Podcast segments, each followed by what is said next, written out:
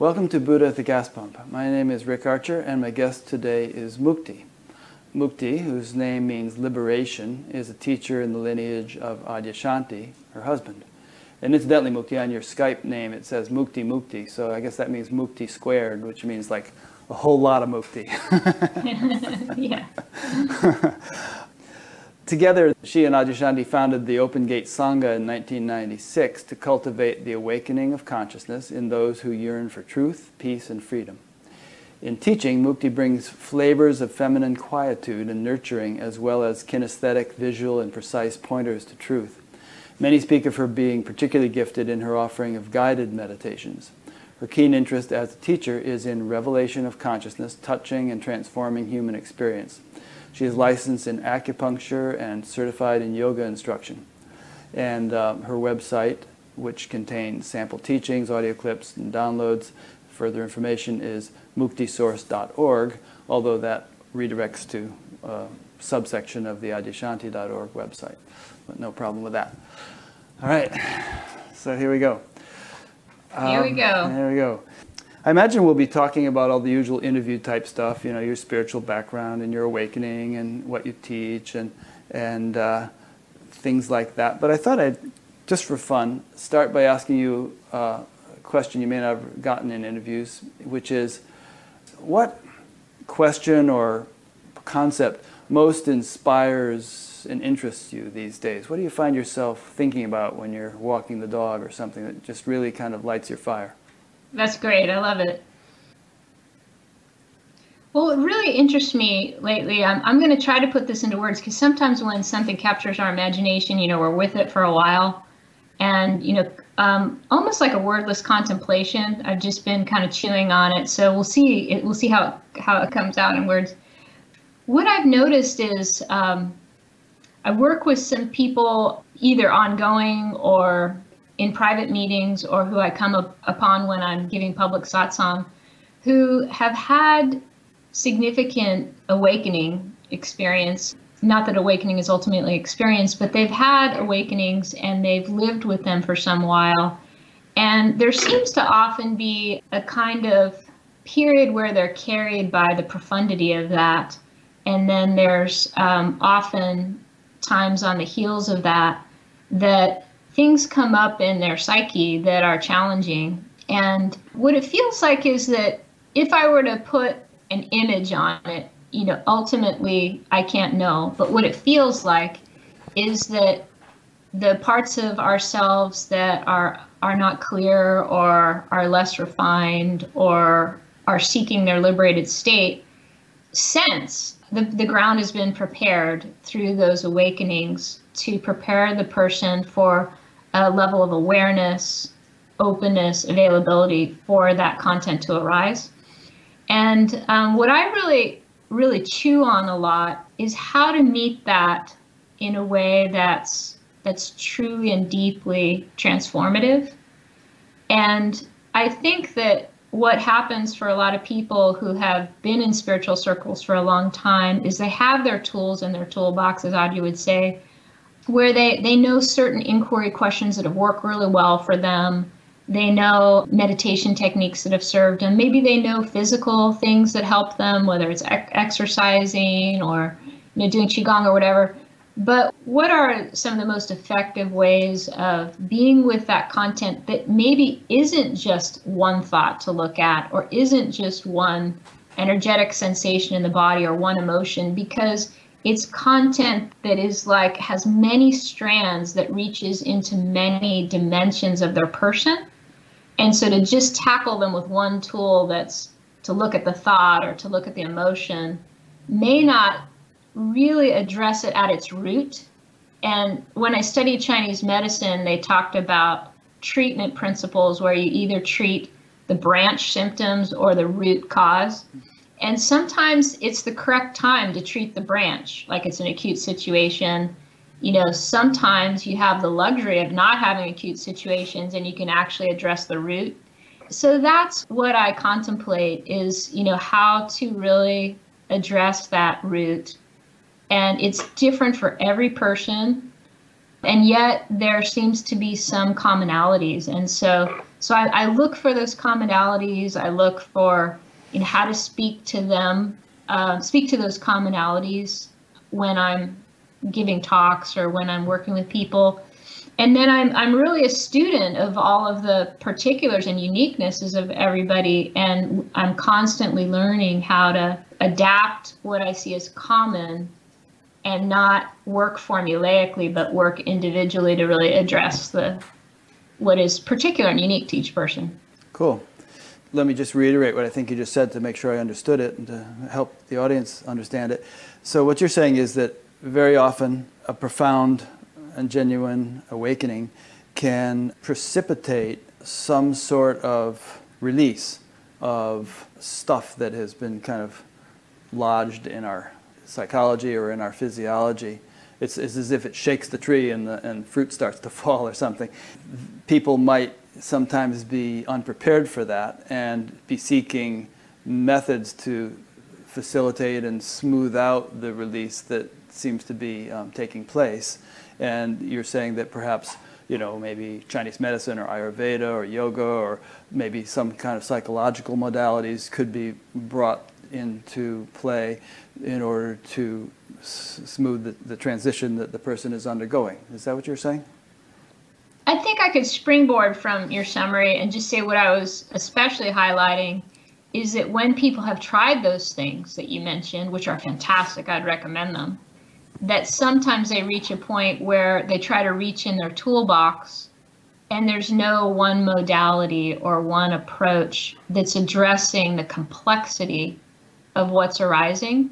So that's what I'm really interested in is how to address the complexity in a way that's truly transformative, really. Can you give us an actual concrete example of somebody Yeah, love- that, that went that. through something like this? Yeah.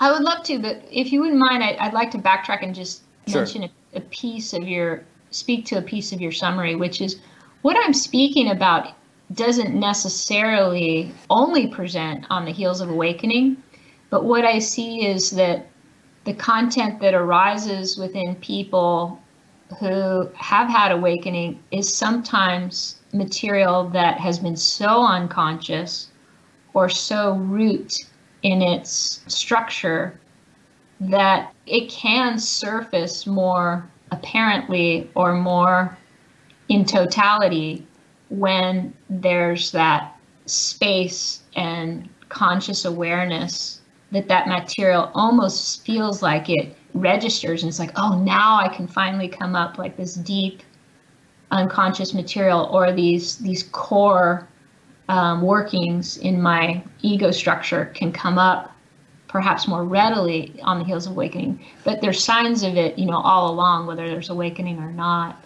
So anyway i just wanted to speak to that. Do you think it would be fair to say that awakening can act like a, a powerful solvent? And bef- before awakening, there can obviously be releases and purges and whatnot of things that are bottled up. But that if a, if a more radical or profound awakening takes place, it, it's really a powerful solvent. And, and in the face of that, or in the context of that, it's very likely that things are going to begin to be released because they're just they just don't belong in the I mean, the, the physiology you could say can't so easily support that awakening if it has this that and the other thing Yes, clogging clogging it up and so those you know that the awakening is going to be like a solvent and and the stuff is just going to start dissolving more with, with a greater pace than it might have before Yes, yes. I really agree with the sense of what you're describing. Yeah, yeah, that's absolutely true. So, uh, I mean, that's what I found. Could you help me trace back to the question you wanted me to a- answer? Um, let's see if we can call it back up. Probably the audience would know, but uh, they don't have microphones. So yeah. let's- well, let's we'll get around to it. So, is it your experience that sometimes these releases or the, the, the issues that one begins to confront, they become even more critical in a way after an awakening? That the sort of intensity of the release has to be dealt with more urgently. It, there's a lot more shit hitting the fan, so to speak, than before awakening. And of course, we're generalizing there are exceptions to every generality. And uh, so that's why you consider this such an important issue. There's a lot of people dealing with this stuff that may not. Oh, and I know what it was, the, the thing you wanted to get back to, because in my summary, I was mentioning this, that, and the other thing, Ayurveda and, and whatnot, that yeah, might, yeah. might be helpful. And you were saying, yeah, but those are the kind of the usual tools that it might be necessary oh, to, to go to a more root level, uh, yeah. you know, to really deal with it. And I also asked for an example. So that's our summary. Yeah. Okay, great, great. So you want me to go for the example now? Sure, whatever comes to mind. okay, uh, okay, great. Well, let me see what does come to mind. I'm just going to give it a minute. Mm-hmm. For some reason, an example isn't coming, but I can tell you the feel of what I'm talking about a little bit more. Okay. Adya, for example, has has it in some in some years past, and maybe in present as well. Sometimes he'll talk about a person's core story, and, and other teachers have addressed this too. Maybe like a core core identities, and they may map them to systems, you know, like the enneagram or different things. And so sometimes there's a way that we organize around a certain construct and that construct feels familiar as to how we know ourselves. You know, I mean, maybe it's the helper, you know, maybe it's the protector, maybe it's um, um, I, people who could probably name a million of them right now, but there's different names for them, but it's not always so simple as like one label because um, we're holistic human beings and so um, we may have had certain experiences that we want to repeat or certain experiences that we don't want to repeat. And those may play into our behaviors and kind of layer upon how we organize.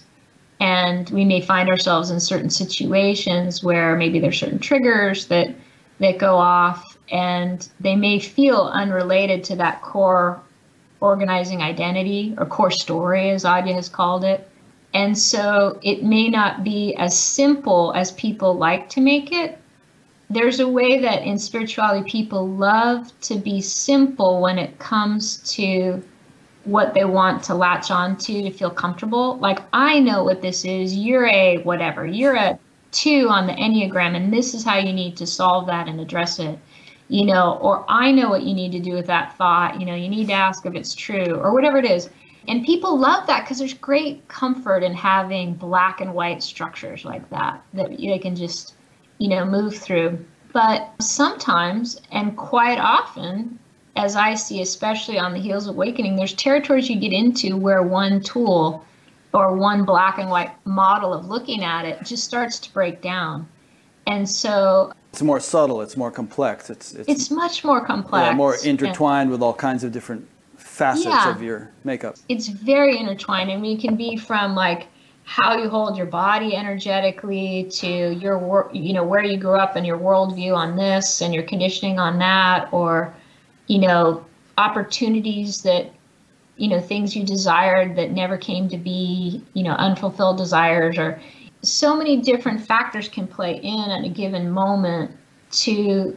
present a certain milieu of suffering.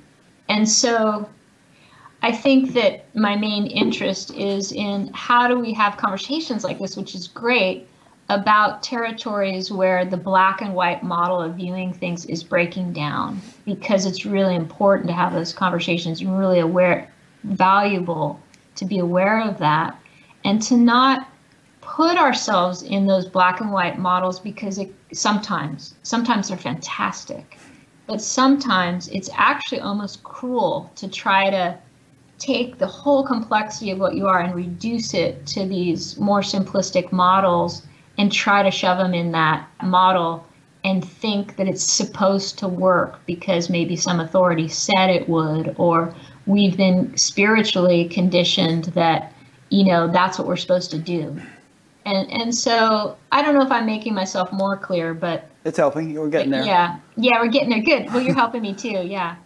Well, actually, one one example came to my mind, which Great. which is Adya himself. I mean, he talks about his first awakening, and and this isn't quite the same as what you're saying, but I think it relates. And and then he kind of like got back into his habit of being a competitive athlete and pushing yeah. himself harder and harder. And next thing you knew, he was flat on his back in bed for six months or something and then he recovered from that and then the old habits start, eventually started to creep back in again he started to do it again and then it's almost like nature was slapping him down saying no buddy this is not what you're going to do anymore you know this is an old habit and i have different plans for you so exactly. so just yeah. cool it on the bicycle racing you know? exactly yeah and I mean that's a perfect example, and I can't speak for Adya on this, but you know, you just take like, okay, you got a guy in his twenties, and there's certain hormones and chemistry and all of those drives that are happening that mm-hmm. push that kind of competitiveness. You know, it's not just as simple as a thought like I need to be a winner, whatever it is, you know, to be happy, or I need to be competing to be happy. I mean, there's like the physical drives, there's the love of the sport mixed in. Some people actually love bike riding. Oh, Other yeah. people who are competitive athletes have said, like, are you kidding me? It's like a grind from start to finish. Mm. I don't actually like it. But there's all kinds of different information in here, and it, it may not just be the identity of an athlete. You know, it could be just some energy that wants to express, and this is where it feels satisfying to express it. And or you know you know what i'm getting at? There's many mm-hmm. many factors happening here. Once somebody like I, I like to use the word unpack you know once someone kind of unpacks like what are many of the ingredients that go into that desire to compete? Then you, you can get a better feel of all of the ingredients in the in the mix mm-hmm. and then kind of be with that and create space around that and see which ingredients kind of come to the surface as the ones that want to be seen in their own time, maybe in a certain order that we couldn't even guess, but just somehow all that content may seek its own liberation and may know its own rate and its own order of unfolding and so my interest is in you know how to support that and and to have various skills that we've developed as practitioners to address some of those different components yeah. in a way that can really support that unfolding of transformation. So, does this relate to the whole idea of embodiment as you understand it? We're all in bodies, right? Or we, yeah. we dwell in them. And most people in the world think they are their body. And so, if you're going for enlightenment, you're going from a transition of, through a transition from feeling and, and thinking that you are your body to living as the totality of, of reality that, you know, within which the entire creation is contained. And that's, that's quite a range of uh, transition. So, people go through all this stuff as they make that transition, and very often sort of identifying you know more strongly with the absolute to the exclusion or to the detriment of the body. And other things can happen you know your ability to hold down a job your your relationships. Uh, Steven Wright who's a comedian had this joke uh, he and his girlfriend broke up because he really wasn't into meditation and she really wasn't into being alive. So you know there's this huge transition that people have to go through and there's a lot of reshuffling and rebuilding and restructuring that has to take place in the process. And as I understand it, that's what people mean when they talk about embodiment. They mean kind of embodying the absolute and, and embodying the eternal, unbounded, you know, consciousness in a way that you can hold down a job and, and be in a relationship in a successful way and do all the normal human stuff while at the same time having this kind of cosmic awareness. How does that sit with you? I love this conversation because, um, you know, you might have as many notions of embodiment as you do people. You know, I mean, people all have their own sense and everyone's using the term differently. And so I, I like it when people are clarifying terms and I, I feel excited to have these kind of conversations. I think that people mean many things about it. I think you've given voice very well to how a lot of people uh, view embodiment.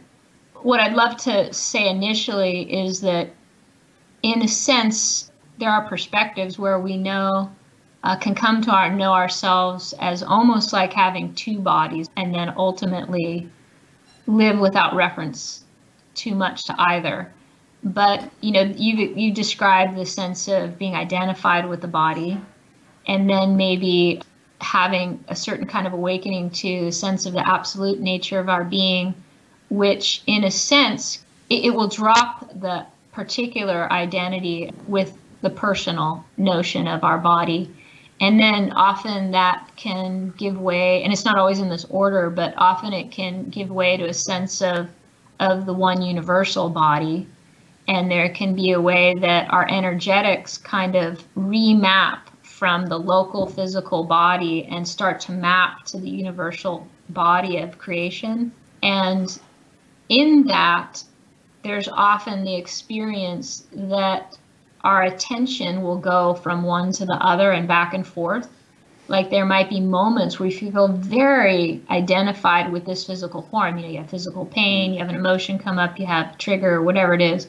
And then there can be times either when that's not happening or simultaneously there's like a an energetic mapping to the universal body. Mm. I know Adya, talks about yeah. the I got it, I lost it phase that people. Yes, yes. And that can go on for quite some time. And that can be more of a, a construct of mind. Mm-hmm. Well, it's in a sense, in some ways, it you could say that about a lot of things, or maybe even all things, that there's some projection of mind. That I got it, I lost it can be kind of held in more of a internal experience and a referencing of when they had it and gathering evidence to support I've lost it but it can also be this sense of this org- energetic organizing and almost like mapping to the local and the global or universal being. Maybe it might slow down for a while and a lot of the energy is going back to the local and then people will feel like they've lost a sense of of energetically knowing the universal. I think that you might be speaking about. Is that does that sound? Yeah even if the clarity of universality isn't so great. I mean, in, in, my own experience, I went through a phase where, you know, there would just be smooth, harmonious, blissful functioning, and, and the, you know, it's just like you're on automatic and everything is just flowing. And then, uh-huh. you know, it would kind of, I'd lose that, and I'd feel constricted and confined, and things would be rough, and, and it's like there were sharp edges in everything. And then back again. And there was, this, there was a, quite a phase of oscillation, but that eventually ended actually, let me ask you this. Even now, related to this, in your own experience, do you find that there's a, it's like a zoom lens where sometimes there's a, a kind of more greater identification with or immersion in the universal, and sometimes a greater focus in the personal. individual personal, and yet it's not sort of either or the way it used to be. It's it's more like just a, a focus according to the, the need of the moment or the, the kind of the appropriateness of your situation but somehow the two have come to coexist uh, in a stable and harmonious way. Yeah, yeah, I, I love that image. I use that image of the zoom lens a lot. I think there are phases in this territory that seem to be common. And so initially, when there's that liberation from the sense of the identified form to the absolute or maybe to a sense of the one universal body, which in those moments you're not even calling them that. You're not calling them the absolute right. or the universal or oneness or anything, but we're trying to give them terms. When those happen, there can often be a great sense of, you know, what people call being in the flow. Mm-hmm. Um, but even more than just being in the flow as a person who experiences himself in the flow, mm-hmm. in those moments, there's a sense of there only is the flow. And there's not a sense of oneself as being in it or out of it. There's just not a sense of oneself. There's just the one body of manifest intelligence expressing. And then it can move to an experience of feeling kind of more nuts and bolts, like the camera. I have this experience of being right here with this, or zoomed out into the big, you know, the, the sense of the one big, I call it the big body sometimes, mm-hmm. the, the big body, and then the the, the little body. And there can be that experience. And then there's another phase beyond that, or even intermittent with that, where there's just this sense of there's no referencing any of that. And so the sense of zooming in and zooming out becomes just part of the one intelligence expressing. And so that is is more of my experience these days. And you know, at that point, that, or, or not even just at that point, but at any point, there's a way that we can have a sense of our, our nature that is, is looking out our eyes, our nature of beingness that um, is really beyond all of these visuals or or reference points uh, whatsoever. And it doesn't mean it's beyond and that they disappear into some vanilla experience, but they disappear in terms of like how we organize completely start or or more completely leaves those reference points of, of personal, universal, relative, absolute, or even flow or not flow or got it or lost it. Like a lot of those can can fall away. That's nice. Yeah. I like your use of the word intelligence, and I also, in your recordings that I was listening to, you um, use that word a number of times. And um, there was a quote in the newsletter that Adya sent out last week, or maybe it was this week, in which he said, Life is divine, and your life is your offering back to life. The reason I like that is that there's a, in some spiritual circles, some maybe non dual circles, there's a sort of a aridity that seems to have crept in, in which there's very little mention of the divine or the intelligence that seems to be governing the universe and, and, and so on. And in fact, uh, my friend Francis Bennett, whom you and I were talking about before this interview, he, he actually says he gets flack sometimes on Facebook for like mentioning God or prayer or devotion and, and, and that sort of thing. But I think some people find that that begins to become more and more meaningful and rich for them as time goes on. That awakening can't just kind of stay at the stage of flat impersonal kind of thing, but the, the, the, an appreciation for the sort of the, divine begins to really uh, dawn and become important. Um, mm-hmm. So is, is that the kind of thing that Adya was alluding to in that quote, and is, is, can you relate to what I'm saying? I definitely can relate to what you're saying. I think that there's some phases in this territory too. You know, at least in my experience, a lot of people I work with, you know, there is a sense, uh, especially when awakening is new in the initial weeks, months, years. Depends on what kind of awakening, by the way. That's a whole other conversation. But it can be a sense that you know any reference to a god or something outside of ourselves or something to, or someone to pray to i mean all of that construct just falls mm-hmm. and that's all part of the the liberating movement, you know, for those things to fall away.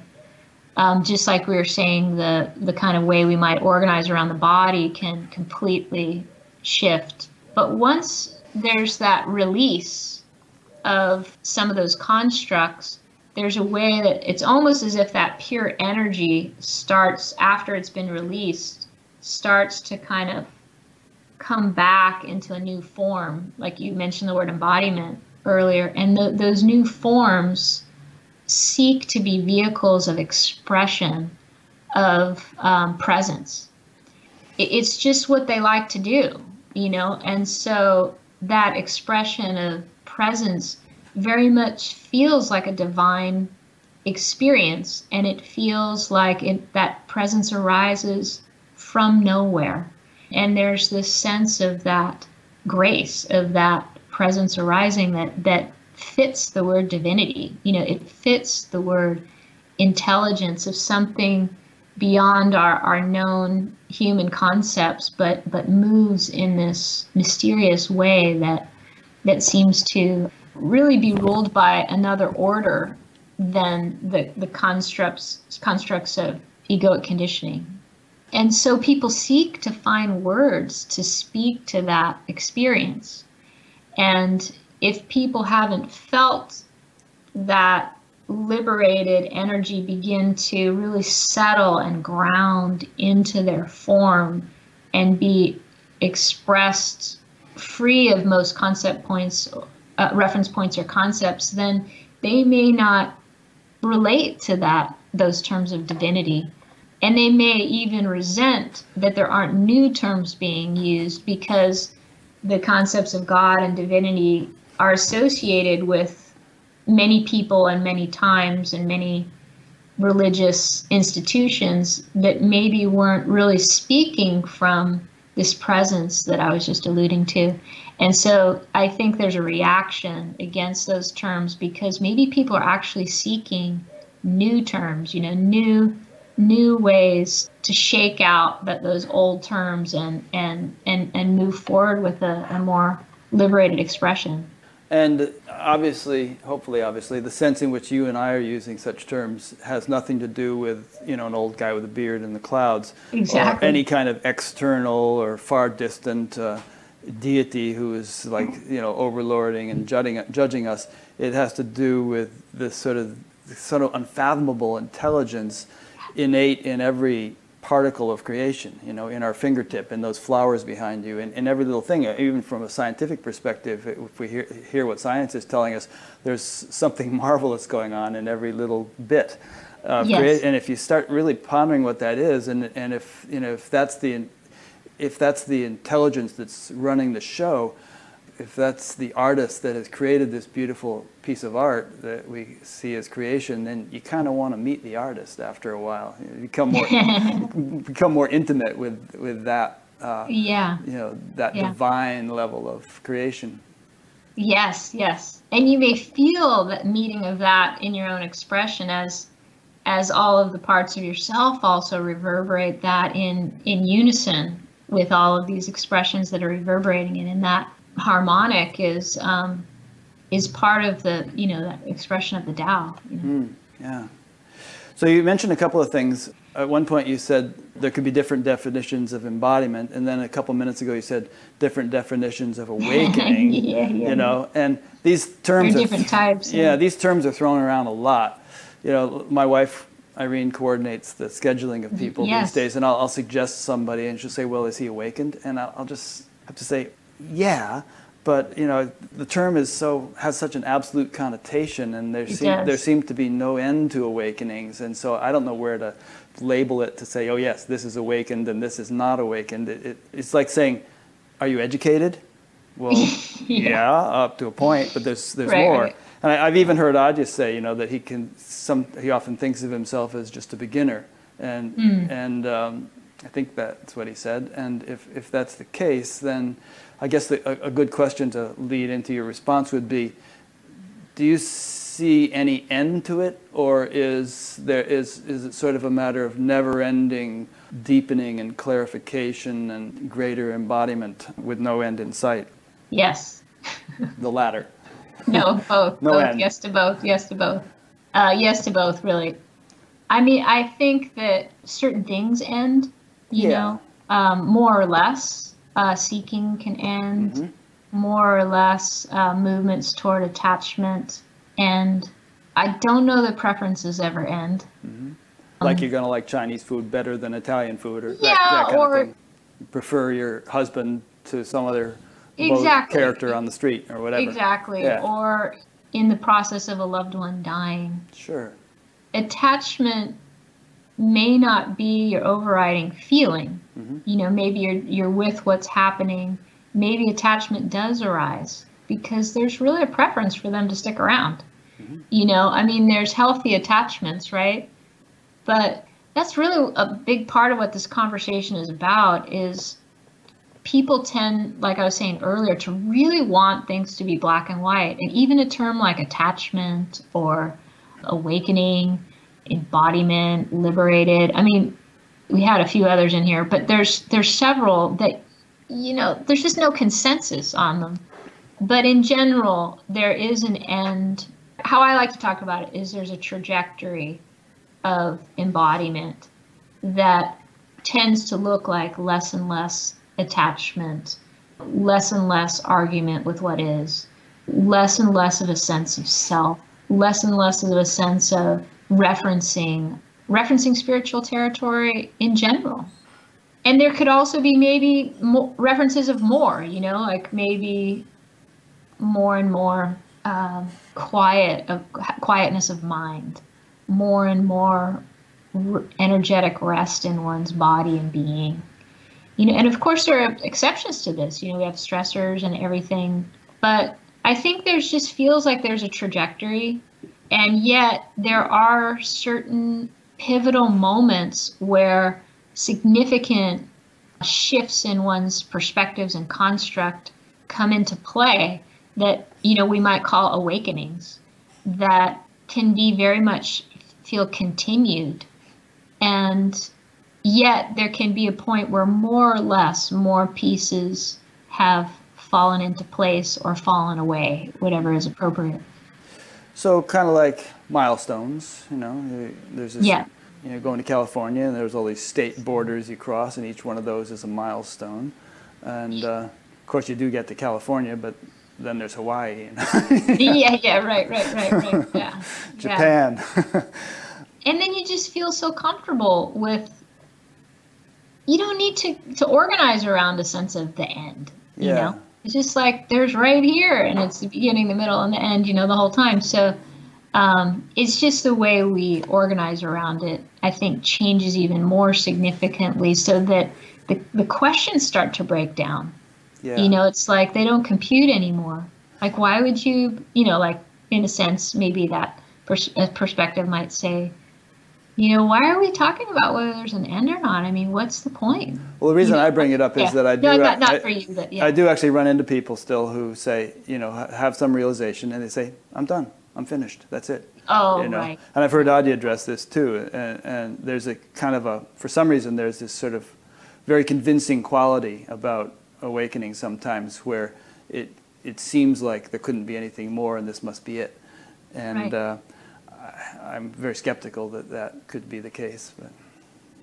Well, I know that in my own experience and in, in talking to others, that sometimes that can be a phase. You yeah. know, like there there's just there's no way you could compute in from that perspective that there's anything else than that perspective. Mm-hmm. just you could not fathom it. You could have a gun put to your head and say like um, would you stake your life on it? And the person in that perspective would say, hands down, I would. And then boom. Maybe boom. Yeah, maybe not. Maybe they'll always remain in that perspective, mm-hmm. you know, because there's there could be exceptions to what I've experienced and other people have experienced, you know. So I'm not saying that I wouldn't get blown out too, you know, if I said, well, I'm going to say that that perspective will will go just as everything comes and goes you know i could get the shot in my head you know. Because in one sense that perspective that they're speaking of is is the eternal perspective. And yet as eternity is expressing it expresses as that which changes and expresses infinitely in, a, in an infinite number of ways yeah. with without end. Good answer and, and as you were saying that, it occurred to me that, you know, we all have different dharmas, different roles, and uh, it could very well be that for some people they have a significant degree of awakening and they're going to spend the rest of their life just living in that and you know without any significant uh, other significant un, un, unfoldings and that just might be the way they're wired you know that just might Absolutely. be the, the role that they're cut out to play yeah, I love that. I love that. I love that. I like that perspective because it, it, it frees us from from thinking it should be a certain way. Yeah, that's good. Yeah, yeah I love that, Rick. Thank you. I can't help but I confess though to having a bit of a roadmap mentality in terms of, you know, wanting to codify all these terms people use, such as awakening and enlightenment and embodiment and so on, because we're all using them all the time. And if we really want to be communicating, then there needs to be some kind of agreed upon understanding of what we're actually referring to. If everybody's referring to something somewhat different in the use of such terms, then there's a lot of kind of Tower of Babel um, yeah. situation. Yeah. Well, it certainly um, uh, can be wonderful to strive toward that you know, yeah. So uh, let's loop back now and talk about the story of Mukti. Uh, okay. Yeah. And I've, I've heard you, you, you explain it beautifully on you know your Conscious TV interview and, and other things, but my listeners may not have heard those, and uh, and maybe we'll bring in some little unique angles or something that you didn't talk about in those other interviews. So, uh, as I understand it, you, I think you said you grew up in an Irish Catholic family, and you know, take it from there. Oh gosh, how much time do you have? Is this like a five-minute question? Uh, this is as much time as you want. Question. you know, whatever you feel is appropriate um, in the context of this. That just so people, because people always want to know more about the person, as uh, in addition to whatever philosophical or spiritual perspectives they might have. They, people want to know, well, yeah. how did they get those perspectives? I mean, what did they go through that maybe I'm going through or will go through or something that, you know, might be helpful to me to, to hear about? Yeah, yeah. Well, there's obviously infinite ways I could answer this, but what comes to me in this moment is that um, what what I feel most grateful for is that in my formative years, um, uh, and other people would go, What? Because they didn't have the same experience. But I had a very positive experience of growing up in Catholicism. Mm-hmm. And I, I have heard Adya, um, especially in his early years of teaching, talk about um, progressive paths and direct path teachings. Mm-hmm. And I feel like in my formative years, if I were to call that uh, experience of Catholicism, a kind of progressive path. Um, and then I was also introduced very young, like age seven, to the teachings of Paramahansa Yogananda. And my dad became interested in those, and and yet the whole rest of my immediate family and extended family was still very involved in Catholicism. So I really, I mean, it would be to very much oversimplify those two traditions to just just say, okay, they're both progressive, end of story. But for sake of trying to communicate. I feel like. And let's just ask I, by, yeah. by, progressive and direct, do you mean like, you know, yeah. sequential progressive progress as opposed to some kind of immediate full realization? Is that what you mean? Yeah, yeah I was just about to go. Thanks. Okay. And then after those formative years, I had more direct path teachings through Adya. Mm-hmm. And what is advantageous about the way I see those is that in progressive paths, they're, they're very much building a foundation in a person to have a healthy sense of tribe, community, individuality, morality, service to something much greater than themselves, you know, a God, a, a loving others. There's pointing towards discipline and introspection and uh, contemplation that would help people be the most Christian or the most loving people they can be in the world. And that that sense of of love really comes from a connection to a well font of spirit that is is the ultimate source of love that that can express through us and that can speak to us when we call upon it, etc. And so, for me, those foundations um, were incredibly valuable to me to really steep in what's possible as far as beautiful expressions of humanity. Mm-hmm. You know, because I know there's a lot of uh, ugliness out there. So, for instance, and, some of the Catholic saints, Saint Francis, uh, Saint Teresa of Avila, and and then Yogananda and Sri Yukteswar, and and so you're just speaking of those as being examples of what it's possible for a human being to be, right? I guess you, you could say that, but mostly I was speaking of my inner experience. Mm-hmm. Um, but I was inspired by those outer experience of the, the their examples of those lives you mentioned, as well as their pointers to look within and to develop a sense of relating with the divine presence and to sense how that is food for us in our nature as spirit and to also you know take on their direct constructs of like you know guiding principles whether they be the commandments or whether they be the self-realization fellowship lessons that yogananda did. I mean all of those were not only like you're saying being presenting profound examples of what's possible as far as living an authentic expression of being that you know supports our well-being but also the actual tools and teaching me you know how to how to hold some of these things and how to navigate. And so i felt really lucky that then when i was exposed to more direct path teachings that were a little less focused on the foundation although there was definitely some focus on that but the primary emphasis was on who is it that is living your life? What are you that is engaging in this business of living, praying, meditating. You know, what is it actually that you're praying to? What is this I am that is spoken of in the Bible? What is this psalm, be still and know that I am God? What actually is that indirect experience? And so the direct path teachings that I got from Adya were really like, you have to delve into your direct experience to come upon an, a knowing, like an order of knowing that is not um, something that's been presented to you, but something you come to know through your own inquiry. And and I had a little bit, bit of that through Yogananda, you know, and there's probably a fair amount of that in in Christianity that that I didn't uh, expose myself to as much. But I just felt like the marriage of the two created this fertile ground that was greatly supported through those progressive paths of Catholicism, Self Realization Fellowship, even my studies in Chinese medicine Hatha Yoga.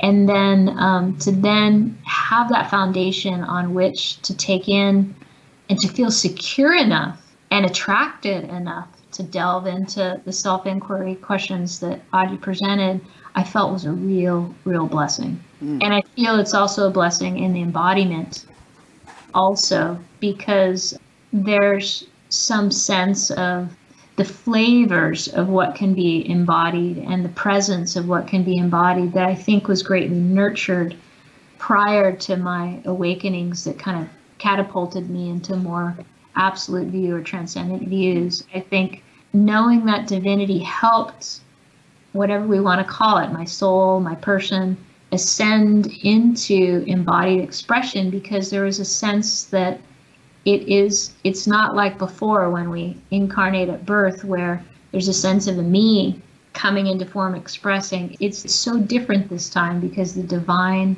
has taken up in our in one's consciousness to such an extent that it, it literally feels more like the divine is incarnating whether we want to say with us or as us. Through us through us exactly so so I felt like all of those years of getting a sense of the divinity has made facilitated making it feel like that divinity is always and ever present and expresses as as what I am in the falling of, of what I thought I was. Nice. So it kind of sounds like you're saying that, at least in your case, direct path and progressive path teachings can be complementary, mutually enriching or supporting I believe so. Yeah, yeah. and uh, there's a, some old Zen saying uh, where it's uh, enlightenment may be instantaneous, but uh, what, what is it? Enlightenment may be an accident, but spiritual practice makes you accident prone. uh, you know, so it's like all this culturing and refining and enriching of your, your sense of the divine even I guess that would be the progressive thing, brought you to a point where a direct path teaching such as Adya's was perhaps a- able to be more fruitful than it might otherwise have been.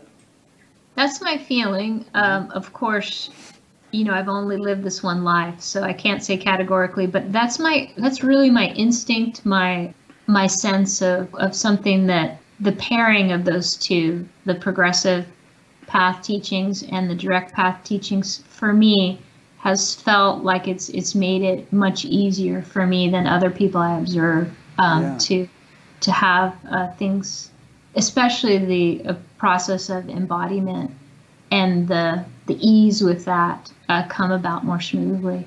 And there may be other factors that that you know I, I don't claim to to be able to track or know, you know, like notions of karma or other things that have made it easier for me. But I still feel Past like lives. Yeah, even but even people who have had difficult karma, I have seen their foundation in progressive path teachings help them tremendously with embodiment. That's my interpretation of, of what's happening. You were saying before in the in the beginning about how simplistic pat solutions or, or techniques or perspectives don't necessarily cut it when one is dealing with some critical issue. I think you said that we have a tendency to try to grasp at those. And yeah. uh, I think people do have a tendency to want to glom onto black and white thinking, you know, exactly simplistic yeah. perspectives. And yeah. uh, I see nothing wrong with nuance and paradox and, you know, both and and in fact, I think it's extremely helpful. So there's, there's absolutely no conflict or competition between direct path and, and progressive path, doing practices and, and at the same time realizing that you know you are already that and you know all kinds of such things that these little debates take place on right, the, right. yeah. Chat groups and so on. Yeah, I mean, it's so funny. I mean, because you know, when you take a side, you know, you you can definitely shoot down the other side really easily. You know, I can too. You know, I could be in a debate and shoot down each side, and and I could probably shoot down what I just said. But um, I think in the end, uh, what's more important than than winning the argument is what's the nourishment that's that's needed to know and express the the clarity of being um, at any given juncture you know, and just to just to sense that. And I think it's wise to be open in in this business of uh, coming to know and express ourselves as the infinite. It's it's wise to open to the infinite myriad of expressions, yeah. um, because there are all those facets uh, are ourselves. Yeah, it's beautifully put. God is not a one-trick pony. You know, there's this verse in the in the Bhagavad Gita someplace where Lord Krishna says, you know, however people approach me, so do I favor them, and uh, that any sort of spiritual effort or aspiration or interest or initiative is acknowledged and and uh, rewarded, as it were. Yeah. and I think if we're really serious about this business, you know, if we if we really are genuinely, sincerely interested in, in awakening as profoundly as possible and as being uh, in, in, in, being as great a, a, kind of a contributor to, to the world as we can be, then we're not going to dismiss or reject any possibility that would um, would foster that. Yeah, yeah, that's good. I mean, you know, I, I know that sometimes it's appropriate to give some really um, black or white structure for somebody to give in juncture, you know, and um, and so and and there is a appropriateness to let someone stabilize in certain viewpoints that they're opening up to. Mm-hmm. And uh, to just to let them think certain things for a while, you know, as they really come into the full power of that, I guess power would be the right word, and um, full embodiment of that. And what's nice is even if we just keep our mouth shut and let that happen, or you know, we can have confidence that all the that the other facets in their own time will seek to will seek their expression as well and that that things do come and go and change and as consciousness itself seeks to to know itself through us new perspectives will begin to unfold yeah, no, good point. I mean, back in the 70s, I was teaching meditation out west with a team of three other guys, and we were traveling around a bunch of states. And for some reason, whenever we flew into Las Vegas, it would take forever to get the luggage. And uh, without fail, there were Hare Krishna people in the airport. so I would always, you know, entertain myself by talking to the Hare Krishna people while waiting for my luggage. And I remember talking to one guy who had been helped so much by that path and that approach. And I was, you know, on a different path, teaching a different thing. I can remember it was a, a lesson for me, I think, not to in any way, and of course there have been other examples, but not to in any way diminish or compare my path to his, and uh, just to appreciate how, how much value he deri- was deriving from what he was doing. And I doubt that he's doing that, you know, now, 30, 40 years later, but it was great for him at the time. Great. great. I love that little vignette. That's yeah. awesome. So let's get back to Mukti, the story of Mukti. Um, okay. So we, we kind of veered off. You were talking about how you know you had had this upbringing with first Christianity, then then Yogananda, and that had, in a way, prepared you or kind of built a ground or a foundation which then made the direct path more potent or fruitful. Or, and that direct path was with Adya, as I understand it. That you met him even and married him even before he started teaching. And so pick up the story from there. What was he doing when you first met him? What were you doing when you? How did, how did you guys meet? I was working in high tech in the um, Palo Alto area. Mm-hmm. You some kind work- of programmer or something? No, um, I had at the time. I I think I was working as a. In that year, I kind of flipped back and forth between um, technical writing of uh, manuals mm-hmm. for software and hardware and um, marketing of, of those products because it's a small company. Mm-hmm. So, you know, sometimes I market at trade shows around the country or just do different things on the phone, surveys and direct marketing and things like that. But I knew my time there was ending. You know, I was kind of seeking to to get certain products out, and then I knew that I'd be leaving. And um, but in that year, what was significant about that year for me is um, it was I was about maybe age 24 or something, and I had decided, you know, since graduating from college around age 21, 22, that by the time I was at that age, oh, gosh, I can't remember actually. It seems like I'm messing up my ages, and I guess I graduated at 21. But anyway, because I had been working in high tech for four years, I made a commitment to myself to meditate twice a day and do the energization exercises, which are some pranayama breathing yogic exercises that uh, Yogananda recommends mm-hmm. daily for uh, a year straight. I made that commitment to myself because I was uh, kind of abysmal at, at discipline when it came to uh, meditation. Was the Yogananda meditation arduous, or uh, did, was it kind of gratifying and, and motivated you to sit down and do it? I don't know that it was arduous for other people, but it was arduous for me. Okay. And yet, uh, the devotional part of me, like I always loved the the prayers and the chanting and everything. So that part was not arduous. Arduous, and I loved just being together in community with the people meditating. Um, so I, I committed to that, and I, I kind of was moving away from my socializing as I had known it in university, and and so I spent also many evenings going to longer uh, meditation groups, and and so it was a really fruitful year for me spiritually speaking, and I was praying quite a bit, and and really kind of preparing myself to attract someone into my life, as Yogananda put it. You know, you can tr- attract someone of like vibration and I thought, gosh, I've always really wanted a partner who was really, really committed to um, spirituality because I had considered being a monastic and had spent some time at, at an ashram myself before that. A yoga no, no, no, no, sorry, sorry. After that, after that, as it turned out, after that. What, yeah, Yogananda's. They yeah. have ashrams like that. Yeah. Okay. Yeah, and I wasn't a postulant or anything. I just worked in the offices as a layperson, but that was just after I had met Adya actually, and and so I was lining that up for my life, and um, I thought I wasn't really didn't really know if I wanted to be a monastic or have a partner, but I knew that I wanted spirituality to be central in my life. As it happened, I lived in one of these group households where a lot of people rented rooms. You know, we all like found our housing on the university bulletin board. You know and then we shared the common areas. And one of the uh, young men that had a room in this larger house um, started dating Adya's sister. And so I got to know Adya's older sister, and one day we were chatting, and I mentioned to her that I meditated daily.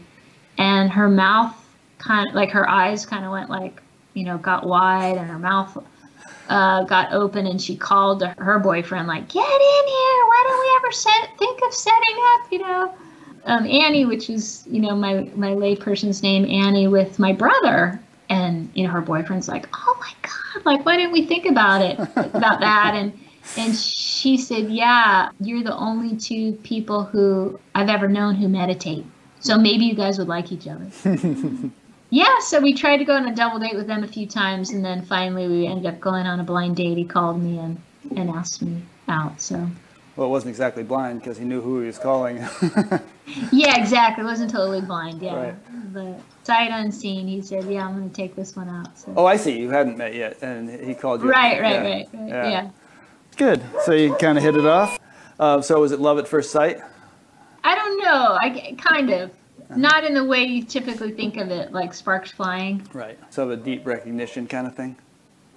Adya describes sometimes like when when I open the door it was just like something shifted in him where he felt how does he describe it? Kind of like the the troubles of his current life just kind of fell away and, and when he saw me he he just knew like this person will be significant in my life for the rest of my life.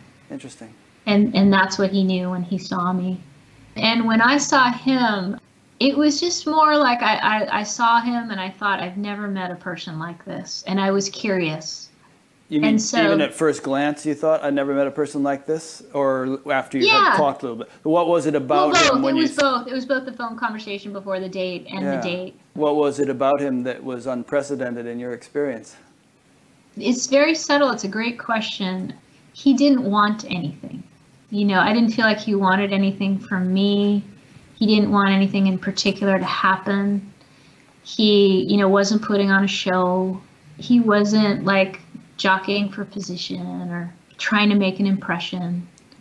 There was a comfortability in himself to not necessarily be talkative or I mean this is all in the first few minutes, right? Mm-hmm. But a confidence in himself to speak when he spoke.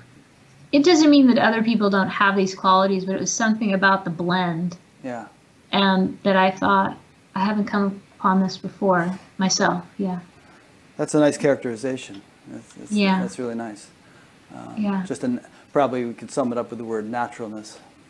Yeah, the, the funny thing is, it, he's very natural and yet not ordinary at the same hmm. time. You know what I mean? Yeah, I totally know what you Like, mean. yeah, yeah. I and mean, yeah. you know, having had lunch with him that time he came to Fairfield, I, and having you know known him before from his teachings, but there's this head in the clouds, feet on the ground kind of quality about him. Just a real sort of what you see is what you get, but there's a lot going on there that you know, you know, there's there's a great depth, and, and, and yet at the same time a great sort of down to earthness and, and kind of sim- simplicity and yeah. Yeah, yeah. I think you described him fantastically. Thank you. Yeah.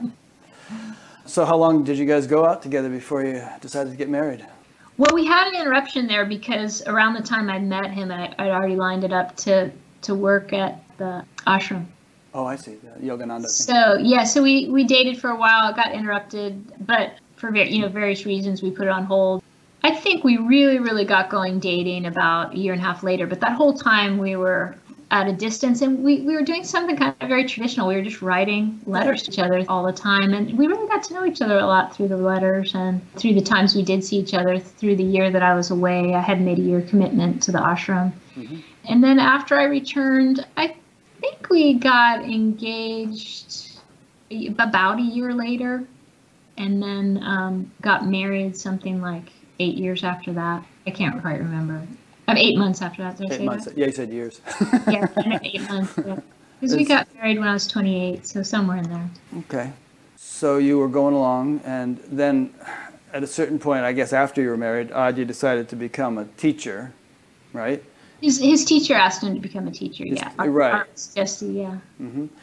And you and you went along and decided to, you know, help be his backup person and- for that, and you know, help him, right, organize the Open Gate Sangha and everything. Exactly, yeah. Yeah. Just a little thing that you might enjoy. Yeah. when we were dating, Uh-huh. I was really practical person, you know, and I was asking a lot of questions and you know, about what he wanted to do for his life. And and one thing he said is, I, he said, I just have this sense that someday I'll be a teacher. Hmm. And and I said, um, well, do you think what kind of teacher? You know, and he's like, well, it's going to be a, a teacher of adults. And he said it may be like in a university setting, but he's like it might be in a spiritual setting and and I said, "Well, do you think it could look like your teachers?" And one of his teachers has a whole it's it's really like an abbot of the whole Zen center. And he said it could be. And boy, would I have to sit with that one for a long time like, do I really want to be you know, the wife of an abbot running a Zen center? Yeah. But in a way i could see the perfection of it because i had considered the monastic life and i had considered the lay life and i was like wow this is like a hybrid. But it was an interesting curveball for me when we were dating because i was such a loyal student to yogananda. And so to think of like being you know resident in the zen center practicing my yogic path was kind of a, a something to chew on for a bit Since the two of you both had a kind of a monastic background in a way, did you have any trouble adjusting to uh, married life? no real really easy for us Mm-hmm. yeah, really easy yeah One thing I always find refreshing about Adya's teaching is that I mean, well, I've, I've you know, sorry, to, I should rewind a bit. We had a few challenges, um, but overarching, it was very easy. Right. Just say, yeah, a few, you know, a few just adjustings. I, Yeah. I don't need to like paint it. You know how memory can, you can kind of forget things, and Sure. then like after I answered, I was like, oh, I kind of forgot there was there's a few warps and warbles, uh, but in general, neither of us are people who enjoy arguing. You know, some people love to argue and mm. it's really fun, but but we are both people that love to have harmony, and yeah. in general, we would work things out and keep things smooth. Yeah. Yeah. So well, what relationship hasn't had a few warps and warbles? You know. Exactly. Yeah. yeah. And at that age, you know, too, I hope I hope we get wiser as we age some. You know. Yeah, seems to be the trend.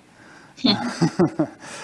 Just going to say one thing I think a lot of people appreciate about his teaching, at least I've never been to one of his retreats, so I don't know what goes on there, but there doesn't seem to be a lot of trappings. You know, just what you described about his personality earlier when you first met him in terms of naturalness and simplicity and all that.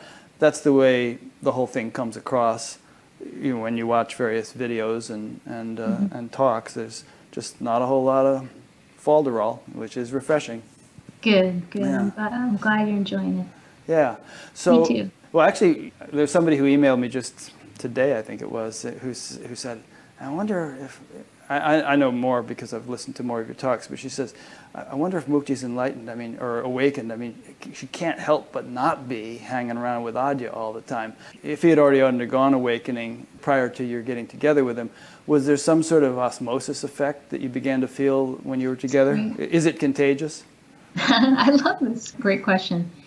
You know, I don't. Th- I don't think I give a black or white answer. Is, mm-hmm. is the quick thing because it's kind of the theme of our interview, right? One thing I, I sense when I look back is I have such a profound trust in him as a human being, and I had that from day one. And in general, I've had such a life where I can have the luxury of being pretty trusting. And so I feel like I really could touch into him in a way that maybe others who may feel less of a capacity for that trust may not be able to, you know. Mm. And so I feel in that in that way I was really open to his pointers, very receptive. And I very much engaged him as my teacher. Mm-hmm. And so there was almost like two tracks going, you know, Adya, my husband, Adya, my teacher, and they weren't, they didn't feel really separate. Like we, we shifted between the two really fluidly and, and still do. But I think the transmission that really uh, opened my horizons as far as direct path teachings and spirituality and inquiry and the pointers that he gave and continue, you know, continues to give as a teacher not so much to me personally now, but just to, to, to people at large, similar pointers. I think that there's a way that my connection to them allowed them to go in very, very directly. And um, that trust really provided an openness for them to, to come in quite directly. And I had that trust also validated in our personal life and who he was in that role. And then I think there's also perhaps a component, which I can't definitively say, but I think there's a component of presence and or and or but probably and kundalini that I could feel being close in his proximity, mm-hmm. You know, days day after day, night after night. Yeah. A lot of that I didn't really feel as acutely until uh, after the more significant awakening that occurred for me. Um, but it's also interesting because I think the two of us together supported one another. It was really when he could kind of rest into our relationship and our marriage that things really began to unfold for him quickly, more quickly. I think um, in some ways I've had easier karma than him, and I, it feels like when you get married, you really share each other's karma. And so I feel like, you know, we've been mutually supportive in our spiritual unfoldings. And, you know, he, he jokes around with me, you know, saying that I've taught him a lot about just, you know, how to be a better host or have manners when he has guests or how to have conversations with people. You know, so I think that that um, some people have that lens of like, oh, you know, of course it's you know, Adya's had this great influence on Mukti, but but it's really been an influence that has has traveled both directions. And um, you know, I'm not saying that to toot my horn, but I think it's just a valuable perspective to see that of course, we all influence each other constantly. So there's no way I could ever say that his presence and has has not had a profound impact on my life because that's what we are for each other, you Yeah. know. And I think I think it's probably beyond our comprehension how much effect we have on on those around us or on on every single living being, you know. Mm, that was a great answer. Uh, Yeah. There's so much wonderful stuff in what you just said. And I'm glad you said the bit about you know you influencing him because I don't mean to imply by all these questions like oh what is it like to be married to Adya you know yeah, yeah, yeah, right, right, right. Yeah. You, yeah. you probably get that a lot, and I'm sure that you know your influence on him is every bit- is every bit as important as his influence on you, and you know, so I don't mean to imply otherwise by asking all these questions. Yeah, um, I didn't get that, Rick. Thank you. I didn't get that at all. Yeah. Good.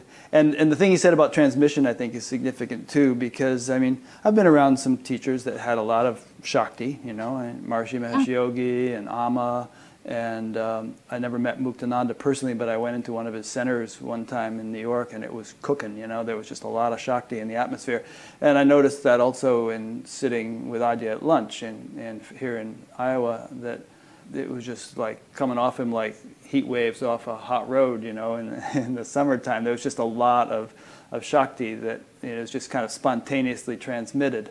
So I imagine that has, you know, was influential for you, as you said it was. Yeah. And- Yeah, it uh, just to let you know though, it, it really uh, like the volume on that really goes down when he's not in a teaching setting. Yeah, I know what you mean. Yeah. Yeah, just you know kind of goes in, and then that presence really comes forward when it has the intelligence to do so. You know. I'm sure you've experienced that yourself as a teacher. You know, you're up in front of an audience of people, and, and somehow when you put yourself in that role, the, Yeah. it really amps up.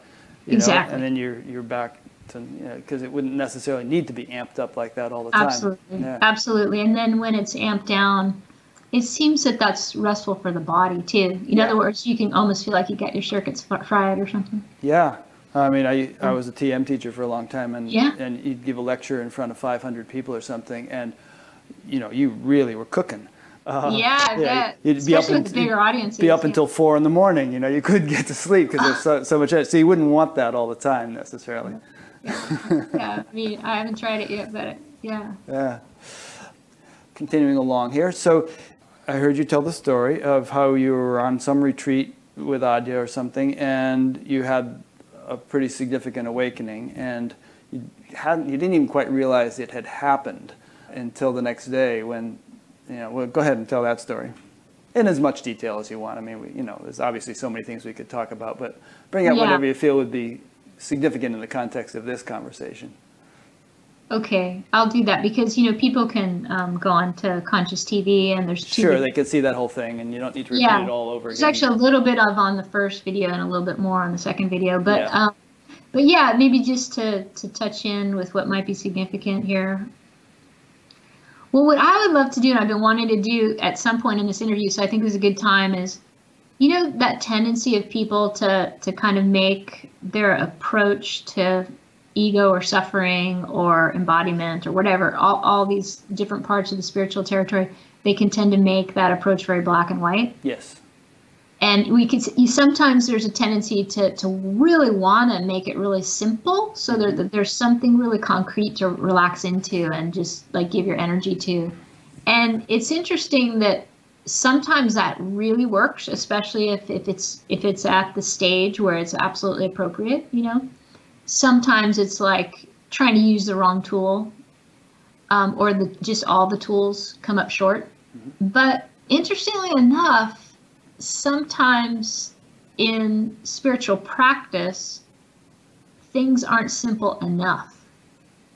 And so that's the paradox of sometimes we really want to oversimplify and it doesn't work, and sometimes we don't almost have the capacity to simplify enough to have ourselves engaged in one thing that really gives transformative power. Mm-hmm.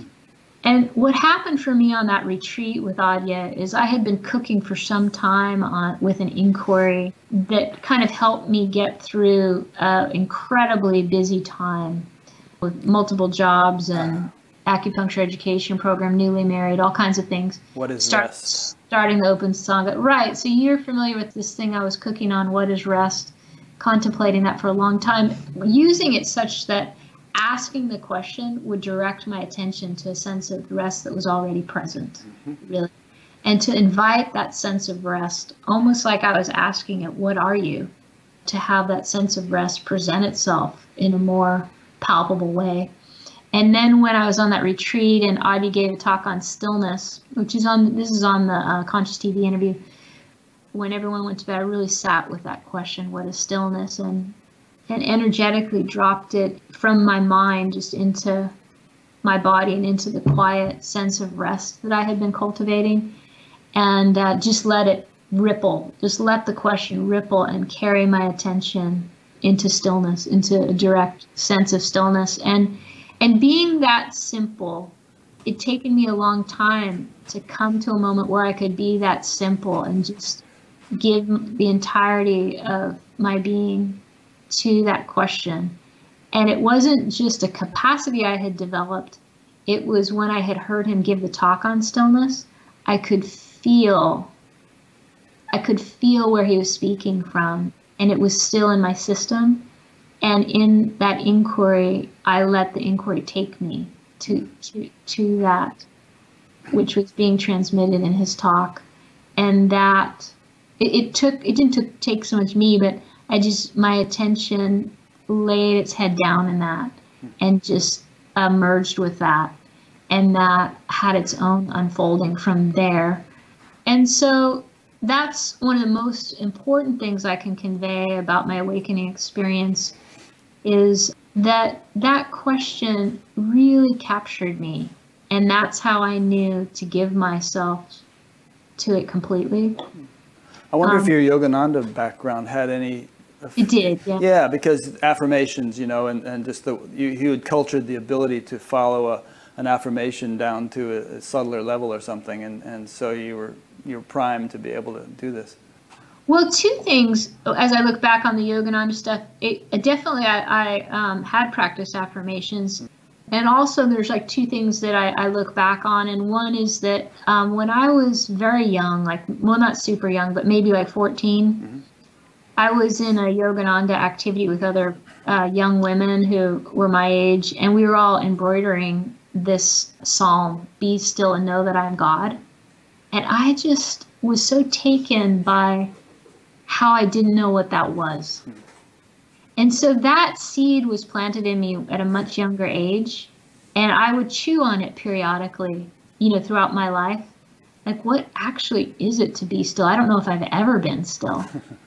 and and could you actually know God, you know, and how could the stillness show me that? You know, so so there was something that was already in the mix, I think. Also just the um, the time that I had spent with Yogananda's teachings, where I had become more attuned to presence mm-hmm. and transmission, that I could I could real I really can take could take notice of it when Adya was giving his talk and you know sense it very acutely, and and so I really think Yogananda was tremendous in in that, and also the way he always pointed Yogananda, you know, you have to take things into your inner laboratory. Nice. So anyway, he was giving this talk about stillness, and you were asking, had been asking the question, "What is rest?" And somehow or other, uh, there was a significant shift, which you talk about in much greater detail on Conscious TV, which people should look up that interview and to hear all the details. But in any case, that was kind of a turning point for you. Yeah, absolutely. I mean, spiritually speaking, it was um, it was really like my sense of self was turned inside out. Mm. You know, just the sense of believing who I was at the center of experience, like right here, looking out at the world, looking out at the territory of spirituality. As I turned in, it was as though I merged with that inward sense of stillness that that literally almost like felt like it pulled myself as I knew myself to be into that stillness. And then when a sense of self reemerged, it was literally like being turned inside out. And instead of feeling like I was this one in the center of the eternal, I, I literally felt more like I was the eternal looking out at itself. Did that sense fade after a while, or did, did it pretty Um, much just integrate and stabilize and kind of become the the kind of the norm for you? A little bit of both. Uh, it depends how you look at it. How I feel what happened was that turning and that sense of the eternal, it really took up residence in a way. It almost just felt like it entered the architecture of of what who and what I was in such a deep way that that has never left. In fact, it, it seemed to be that it always has been and always will be, you know, whether I have a body or not. But what did change was that sense of like the eternal looking out my eyes, almost like they talk about like the Holy Ghost. I felt like, oh, I, I know what they mean by the Holy Ghost. It's just this sense of like these two eye sockets and infinity, like looking out of this body. But that sense changed in just the, the on the heels of that shift in the next couple days. That sense of emptiness looking out at itself kind of also i don't know that it did a flip but it did a um, almost like an energetic merging where inside and outside just they both like aligned and so that sense of the eternal looking out at creation it's like the creation and the holy ghost just like they just aligned and lined up and became the same and so it was the sense that the manifest world is this emptiness. Or fullness, Yeah. as the case may be. Yeah, yeah, is this eternal? I mean, Yeah. yeah, the, the words break down. The eternal is the immanent. kind of makes sense because I mean, the if the if the eternal is the infinite, uh, and if it's really sort of infinite and omnipresent, how can that look out? You know, I mean, Exactly, it's looking yeah. at itself. So it's, exactly. yeah, Yeah, and then it went kind of from looking at itself to, ah, this is myself. yeah, You know. Yeah. nice. Yeah, Um, and what- so that that that basically has stayed. Although what happened on the heels of that, just to finish the question really fast, is more of a sense of the construct of my personality and um, and ego started to come back. But I was surprised at how how much of the ego had just seemed to have vanished. Lots of times people are surprised that any ego comes back, and that's can be a bummer but I was almost surprised at how much had fallen away. Like, oh my gosh, where did that go? And I think people experience both surprise on on both counts. But that sense of the ego not ultimately being what I am, it, it just made it a completely different experience. Yeah, and um, would you agree that the ego is a faculty, like like the sense of hearing or any of our other human faculties, and that you need that faculty in order to function in the world. So it's not like you can be completely and utterly egoless, you know, without any sense of, of sort of personal self and and be able to function. Or am I wrong? It does, is it not that way? I think it's almost like it's at a certain point that, or, or from a certain perspective, I should say, the referencing of the ego goes offline. Mm-hmm. So at that point, like you could still call it ego, and that's fine with me, or you could just not call it ego, uh, and that would be fine with me. It's almost like the ego can come back in its almost like different strands of the former structure come back and they may come back in a different way or they may come back in just the very same way and and when they come back they're seeking their place in the scheme of that liberated state and they they often are seeking their liberation or maybe they're just seeking to be um, a conduit for the expression of that awakened state.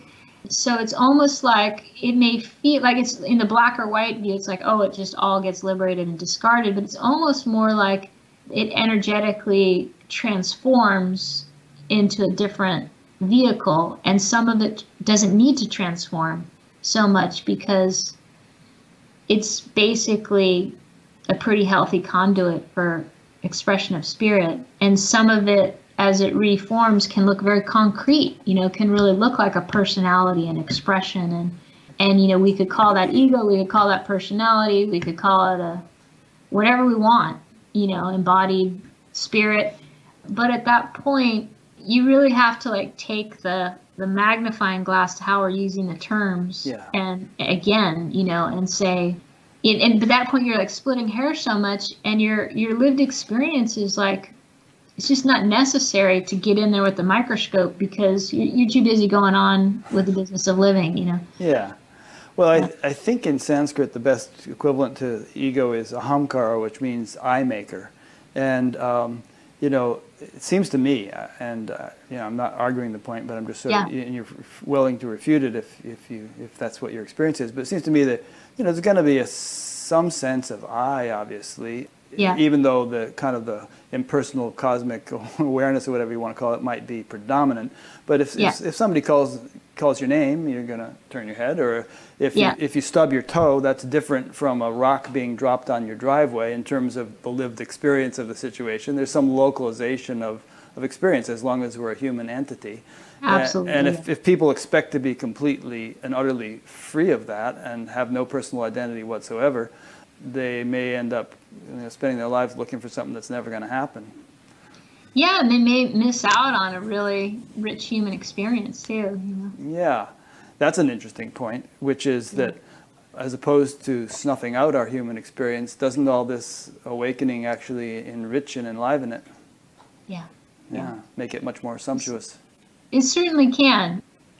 I don't want to be Pollyanna-ish, you know, that it's always, um, you know, rich and beautiful. You know, there's rainbows there's and unicorns. yeah, exactly. I mean, you know, there's the grit, there's the boots on the ground, you know, there's the spice and the sweet, you know, the bitter and the sweet, whatever you want to call it. But you see it all as yourself more in the sense that you don't have to have it be sweet, you know, and and beautiful, and yet, but you're also not running away and missing the beauty when when it can present and strike you, you know, very profoundly.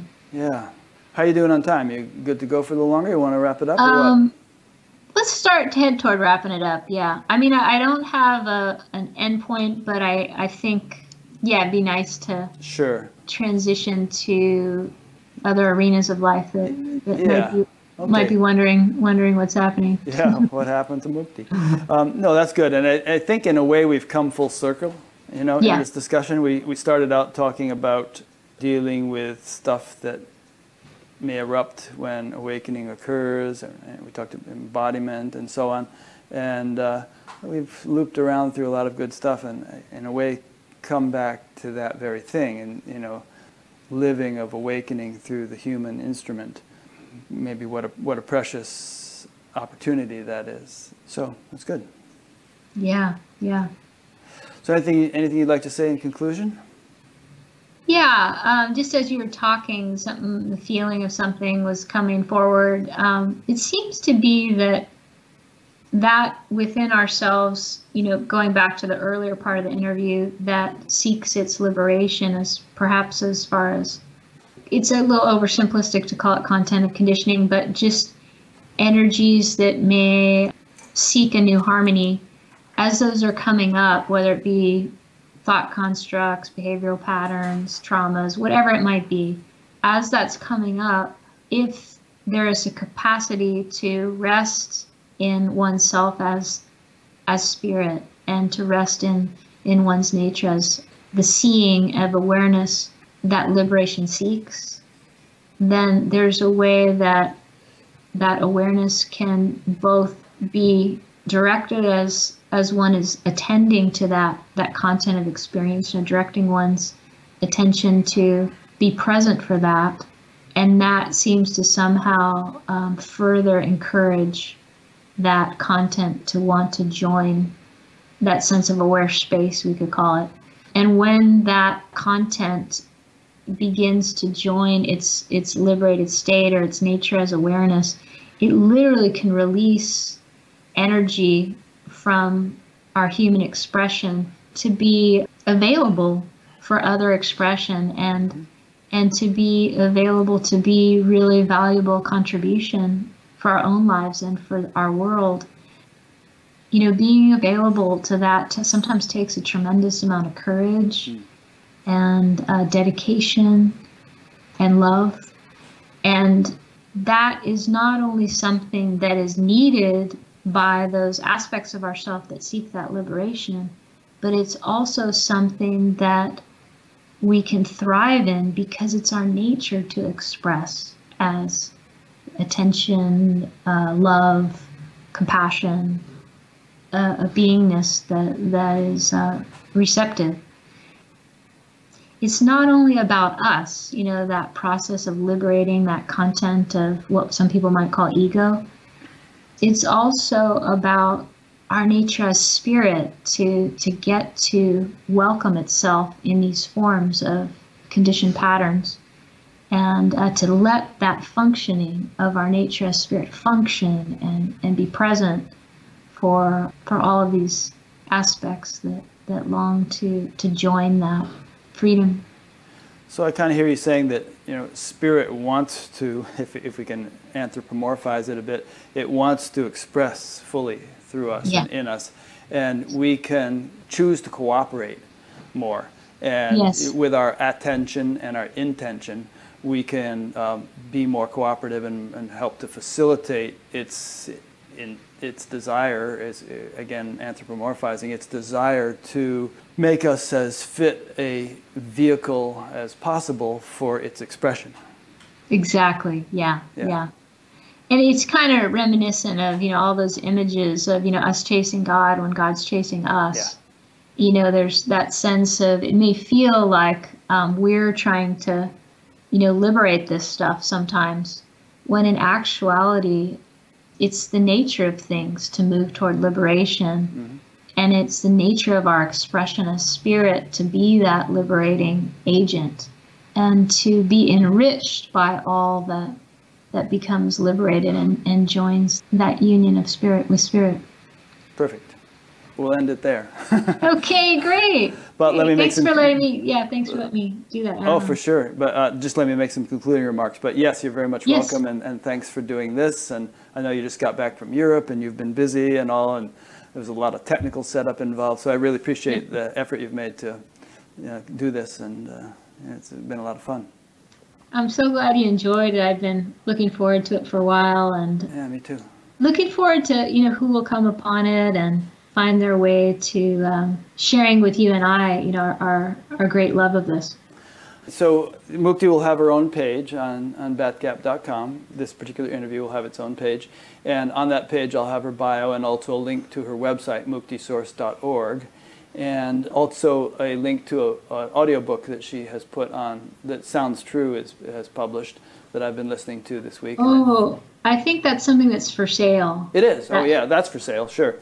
Uh, on But you don't want to give them the link that we gave you for the. the no, no, no, no, no. I'm going to give the regular link to the Sounds True page where they can buy the book. Yay! They'll love that. Sounds true. I'm not going to give them your personal password. This sounds true.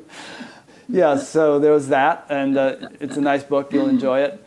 And uh, also, if you go to muktisource.org, M-U-K-T-I-S-O-U-R-C-E.org, that will redirect you to a page on Adyashanti's site where you'll find all things Mukti. I know sometimes you conduct the Wednesday night phone call thing or video th- conference thing that Adya does Yeah, on Wednesday nights. yeah. So people can subscribe on adyashanti.org to be notified whenever there's going to be one of those Wednesday night things, and, and sometimes it's you. Do you have any other kind of newsletter or anything else that you keep in touch with people with? Yeah, I'm part of the Open Gate Sangha newsletter and um, website, and and it'd be great to check out the website. You know, there's there's like a a great guide. I mean, a lot of people have liked this guided meditation I've done. It's free on there called Let Down and Let Be. Um, there's lots of clips and Mm-hmm. Yeah, you know, you free songs, Yeah. and and then there's the Indian internet show that you know is free and. I know I'm going to be on sometime later this fall. So just have fun on there. There's a lot to explore, and um, we're working on stuff all the time. To add to that, we've got some exciting stuff coming out in the future, too. Great. Okay. And regarding uh, Buddha at the gas pump, it's you know, the website for that is batgap.com, B-A-T-G-A-P, and there's all kinds of things there too. 250 previous interviews, and they're all under the past interviews menu. They're all categorized in different ways, alphabetical, chronological, and so on. There is uh, the future interviews that are upcoming or announced under the future interviews tab as well as some other stuff. Look under the About Us tab, you'll see some things. There's a, a donate button that I appreciate people clicking, which makes this thing possible. And um, we've started putting ads on YouTube. I kind of apologize for that because those are annoying, but there's a need to monetize this a little bit more. Batgap is a nonprofit organization registered as such in the U.S., but the donations are appreciated. There's a place on Batgap to sign up to be notified by email each time a new interview is posted. There's a discussion group which has its own little section for each interview, so there'll be one for this interview. And there's also an audio podcast, and there's a link to that with every interview, so you can subscribe on iTunes or whatever to listen to the audio of these interviews. So, thanks a lot for listening or watching. Thank you again, Mukti. Oh, you're so welcome. It was so fun. Yeah, great fun. And we'll see you next week. Next week is Barbara Marx Hubbard. So that'll be fun too. So thanks.